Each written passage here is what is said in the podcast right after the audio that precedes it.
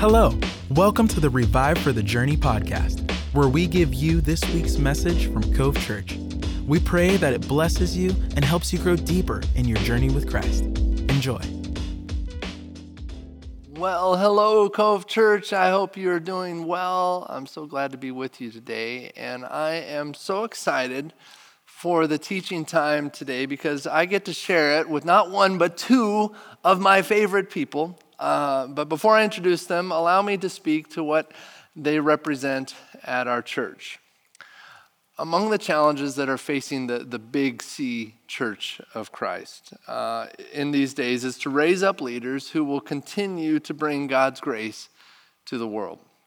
So, this idea of leadership development becomes a critical question for every church to grapple with. Now, for some, that, that's going to mean going to like a four year college or to seminary, which can be great for some people, but it can also, in a lot of cases, add a lot of debt to the lives of those going into a field that traditionally you don't make a lot of money at. Uh, and so that can be a problem. And so the church has to look for additional ways to develop leaders who can move God's mission forward. And at our church, we have embraced something called Discover Ministry School, which is a small group based leadership development course that over three years can get people much more equipped for the work of ministry. It does so without prohibitive costs or with having to uproot families or move like you would for a college. And one of the parts that perhaps brings the most value to that three year process is what we call here a pastoral residency. It's nine months to a year of intentional ministry leadership training and experience. They are paid residents and they're paid through a grant from the movement of churches that we're a part of, Pacific Region Open Bible. And so that grant has allowed us to offer that role to our first two pastoral residents, both who have navigated and are navigating Discover Ministry School. And more than that, continue to show a passion for Jesus and a love for people and a heart to serve.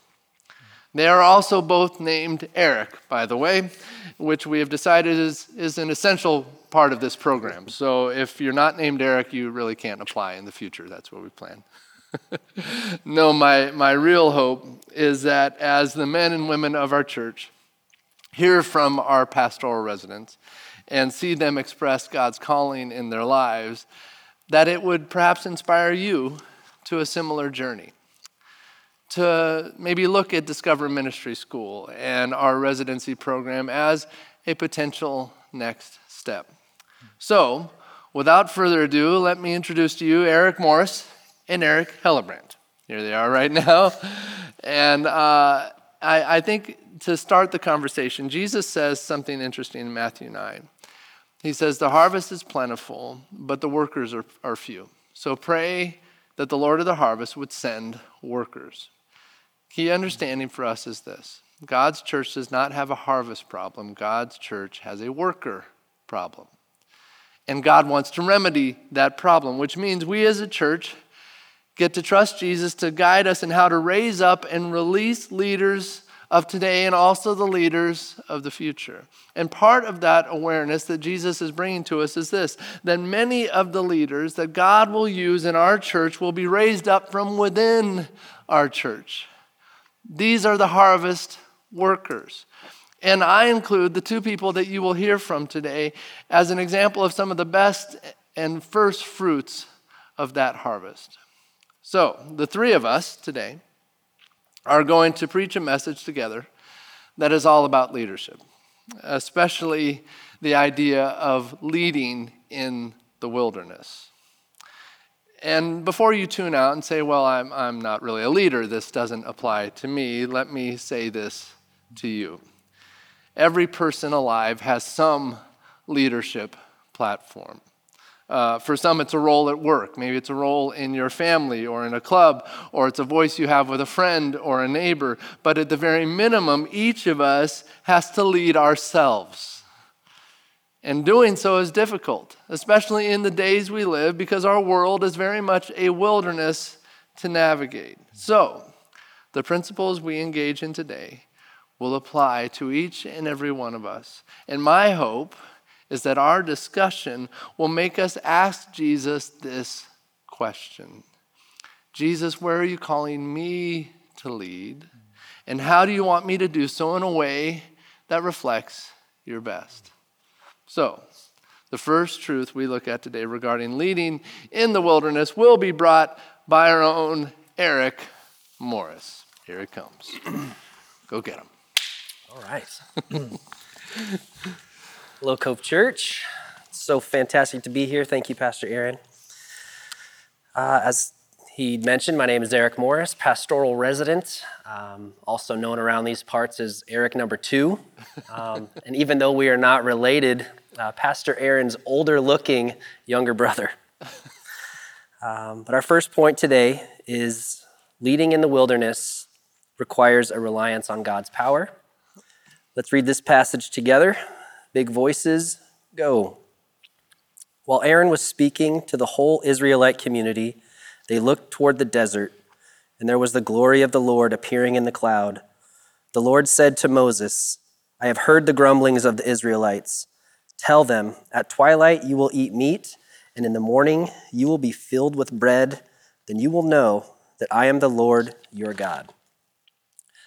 Now, this must have been an awesome and powerful sight. Uh, the cloud that had been leading them, uh, suddenly the Lord appeared in the cloud. Um, I don't know if that's something that you can imagine, but I've done quite a bit of guessing what clouds look like, and not once have I thought a cloud looks anything like our Lord and Savior Jesus Christ. Maybe uh, uh, an elephant or an occasional moose or something like that, but, but never Jesus. Nehemiah 9:12 says, "By day you led them with a pillar of cloud, and by night with a pillar of fire, to give them light on the way they were to take. So, in this passage, we join the children of Israel just six weeks into their wilderness journey. The 10 plagues, the first Passover, the deliverance out of Egypt, and the parting of the Red Sea are all behind them. Yet now, here in the wilderness, new fears and doubts arise, and the people of the Lord grumble at their spiritual leaders.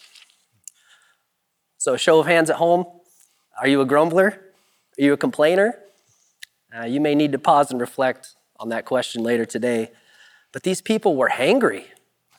You know how it is when you, you don't eat all day, you're walking the aisles at Winco with your kids. You know, you're hangry, you're grumbling. There's no doubt about it. We've all experienced that. But regardless of the complaints, God uses his mighty power to bless them each and every day with what they needed. So I ask you, Cove Church, on whom are you depending for that provision? From the very beginning of time, God has posed that question to every person who has ever lived. Do you rely on God for your spiritual, physical, and mental needs? Are you attempting to do it on your own? Uh, any fans of The Office? I know I am. Um, my wife Andrea, Andrea reminded me of a time when Michael Scott, regional manager, Dunder Mifflin, decides he's going to go out in the vast Pennsylvania wilderness on his own with nothing but a roll of duct tape and a knife. And he's going to show his coworkers that he can do it all by himself. That's not what happened. That's not the case. He ends up fashioning his pants into a hat and complains of starving after just being out there for three hours. Now, I can relate to that, and I'm sure a few of you can as well. And I could tell you story after story of how I personally have messed up. Actually, my wife would love to tell you those stories about my unsuccessful handyman work, which mostly involves uh, large amounts of spray foam and language I don't use anymore, unfortunately. So, Have you ever tried to fix a toilet with a hammer? I have. I have tried. Have you ever tried to put out a high voltage electrical fire with water? I have as well. And I believe in my mind that I did save our fence, even though the firefighters were not happy with my help. But we have to remember that we can't do it on our own. We're not equipped to do it alone we must look to God in his infinite wisdom and power to lead us, and he will protect us without our need to worry. There's a saying that goes, worrying is like a rocking chair. It gives us something to do, but it doesn't get us anywhere. I know it's silly, but it, it makes sense. We are to demonstrate our trust in God's power through our obedience to Him. True trust is believing in God so deeply that we do what God tells us to do and not what we want to do. Doing things our own way produces short lived results, leaving us unfulfilled. Doing things God's way results in a much deeper satisfaction. We cannot rely on our own power to survive. We have to remember leading in the wilderness requires a reliance on God's power.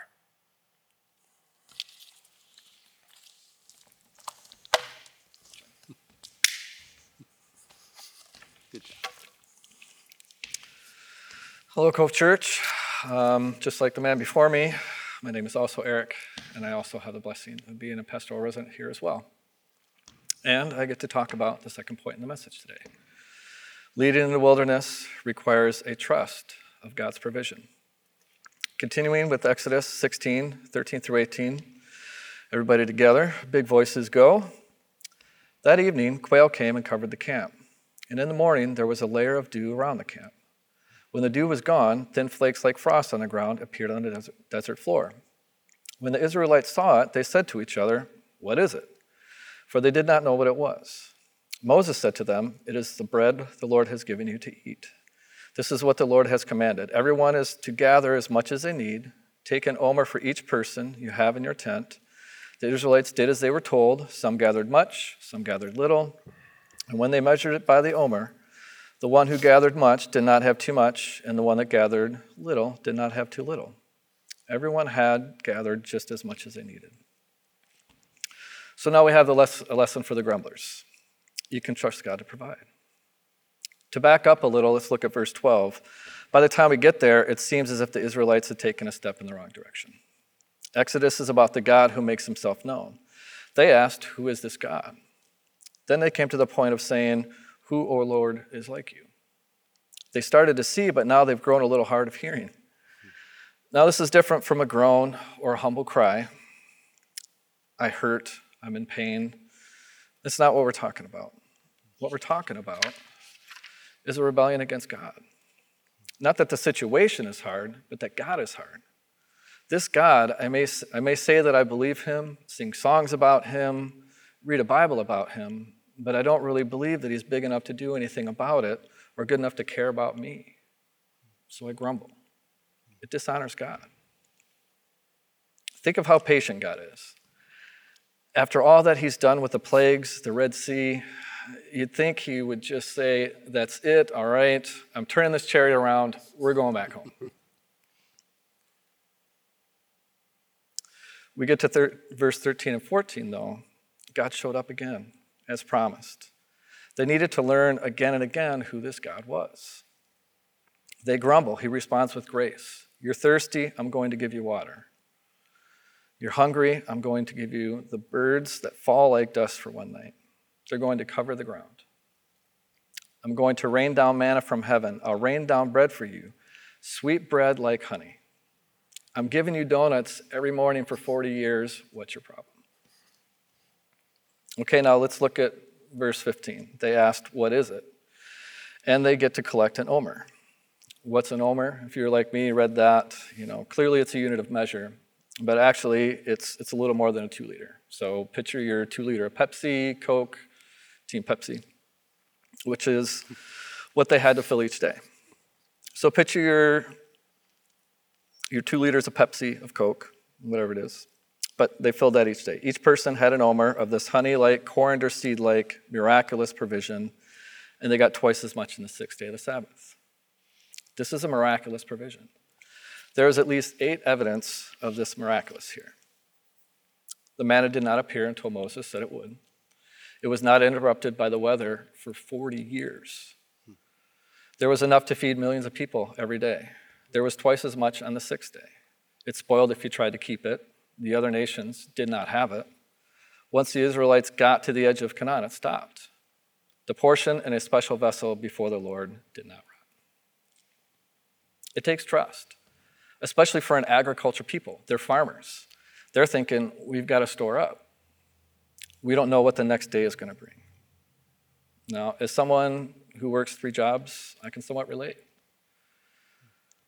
To be fully transparent, I very often struggle with trusting God with my finances, worries of what the future will bring. And, and that's where they are. You don't just live day to day in their world. You want to store something up for those lean seasons.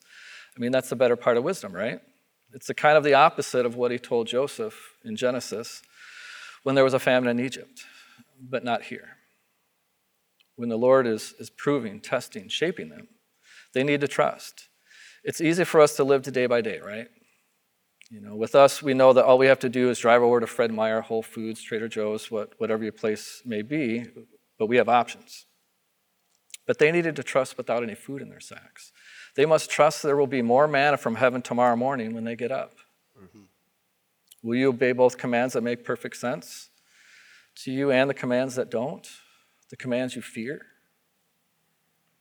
Do you think Jesus had manna on his mind when he was preaching the Sermon on the Mount?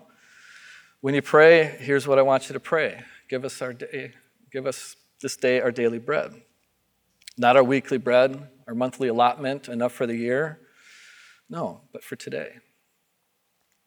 Or how about when he said, Don't worry about tomorrow, saying, What shall we eat? He's got manna on his mind, just like in the wilderness. Just when you're anxious about tomorrow, he'll say, Don't worry about tomorrow. You'll get more bread then we don't really believe that the steadfast love of the Lord never ceases and his mercies are new every morning if we demand a blueprint of his grace ahead of time.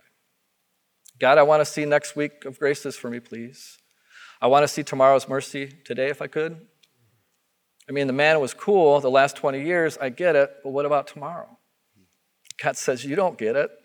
Walk by faith, not by sight. What is worry and anxiety except living out the future before it gets here? Going ahead to tomorrow, weeks from now, months from now, 10 years from now.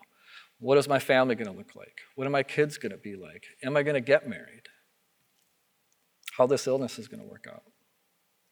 And what the diagnosis might say is trying to borrow mercies that God hasn't meant to give you yet. He's giving you bread and mercy every day. When you get to tomorrow or a year from now, whatever trials or surprises are there, He'll give you more manna for that day. So I asked, just as Eric did, on whom are you depending for that provision? What's your manna? What wilderness are you talking or walking through that you aren't trusting God with? I have a dear friend, Pastor Aaron, has, has actually spoken on this before. She grew up on a farm. When she was a little girl, she and her family were woken up in the night with the barn burning down. Her father looked at her and simply said, Jesus will provide. and then he went to bed and he fell asleep. I mean, this is his livelihood. The barn is, is burning down. Yet his trust was so great, he was able to just go fall asleep. The unknowns are overwhelming, but provisions lead to the provider. Can you trust to provide? Yes, you can. Because leading in the wilderness requires a trust of God's provision. Thank you. Good job. Thanks. Well, thanks, both Erics, for those two points. Uh, allow me to wrap us up with this third point that leading in the wilderness requires a recognition of God's process. Uh, let's finish out the passage, Exodus 16, verses 19 to 20. Let's read it. Big voices, go. Then Moses said to them, No one is to keep any of it until morning. However, some of them paid no attention to Moses. They kept part of it until morning, but it was full of maggots and began to smell. So Moses was angry with them. So, as has been mentioned, God brings manna for bread in the morning, also brought quail at night. So, manna, the, the word literally means, what is it? but it was their bread. But, but think about this God doesn't just bring any food to the wilderness. God brings chicken and waffles to the wilderness. I mean, that is a really good God, right? folks saying that, that, that, that we've got nothing out here in the wilderness, and then they discover that in God they have everything. It's true for them, and it's true for us. Eh, this is an awesome, incredible, amazing display of provision, but it's also a test. God gives them the guidelines, gives them the rules. Don't gather manna on the seventh day because I want you to rest. Rest is to be a part of what defines our relationship and your existence. Gather twice as much then on the sixth day. Make your bread, save it for the seventh day. That stuff won't go bad. God was equipping them to rest. Why? Because of this. Leading in the wilderness requires resting in God. Rest is the key to success in leading ourselves and in leading others. God wants to equip us to rest because to rest is to trust. Uh, think of, of the vulnerability of rest, right? When you're sleeping, that is a lot of trust when you're sleeping. That is a lot of trust in my wife when I'm sleeping. She could take me out at any time. She could do it with a pillow, she could do it with a chainsaw. Lots of options for her, and she has probably wanted to a time or two. And so you are no more trusting regarding those near you than when you are asleep, when you are at complete rest. That is why God calls us to rest in Him. That's why God calls us to stop, because it is an expression of trust in our Creator. God called these folks to that process, learning how to do that. But sadly, some folks were convinced that they were better manna managers than God. They said, we'll do it our way. Some said, Let, let's save a bit on the side. It makes sense, a, l- a little more for us, a little rainy day fund, a little rainy day bread, but it, they wake up and it's rotten and it's stinky and it's wormy manna. So, what was God doing? God was making trust their only option. And sometimes God will do the same with us. sometimes, if we don't choose to walk in trust, God will choose the path of trust for us. because trust is the basis of any relationship, right? And God longs for relationship with us. We get to trust God's wisdom above our own. This is the process known as the trust test. If I say to God, I trust you as my provider, then two things will be true. First, my doing will be the evidence of that trust, but also my resting will be the evidence of that trust. It will be both. We will see trust in both. God wants us to experience more of Him. And that happens in part when we trust God in ways that we haven't yet. And one of the practical expressions of that trust is learning to rest, learning to Sabbath, to reject the striving and frantic and chaotic ways so normalized by our culture. Because when I rest, I'm trusting that even though I'm not doing it, God is still doing. And it will be done better. For those in this story, the process was moving them from trusting in a manna jar under their bed to trusting the Word of God in the cloud. For us, the process will be very similar. Moving from what I can do to what only God can do. From what I know to what God knows. In the start of this passage, God says, I'm using this to test them. So they will see that I am the Lord. As Christ followers, we get to live the same way, even when it stretches us, even when it challenges us because of this. God's process of trust will always include laying down my ways in order to lean on God's higher ways. If I really believe that God wants my best, then why should I be afraid to do what God says? I mean, that's the test that God wants us to pass. Because whenever we shift our trust from what God says to what we say, it eventually turns rotten, just like the manna did. Leading in the wilderness requires a recognition of God's process. I'll wrap up with this. I, I once bought a desk to be assembled. Uh, I love it when Avengers assemble. I don't like it when I assemble anything. And uh, it came, this desk, with directions, but I figured I could just do it freestyle, right? I mean, how hard could it be? It's just a desk after all. And after hours of work, the drawers wouldn't open, the desk was slanted, and I was left with a bunch of parts that I didn't use. Frustrated, I had to actually go back to the directions and start all over. Finally, I completed it, but I was exhausted by so much unnecessary pain, so much undoing and then redoing. And the lesson for me was this it wasn't until I was willing to be led that I was able to lead myself successfully. That will always be the case as we follow Christ.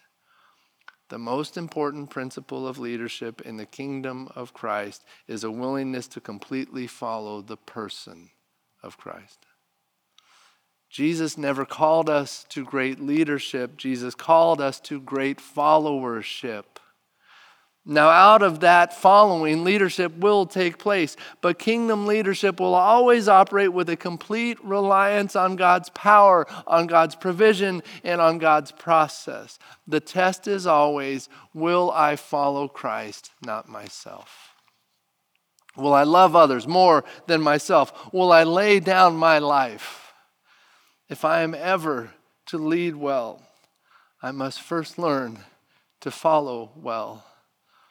And if there is something that encourages me greatly in these two pastoral residents right here, and in the hearts of, of so many in our midst, is that they are examples of living first to follow Christ and to trust Christ, and trust in Christ to show them how to lead.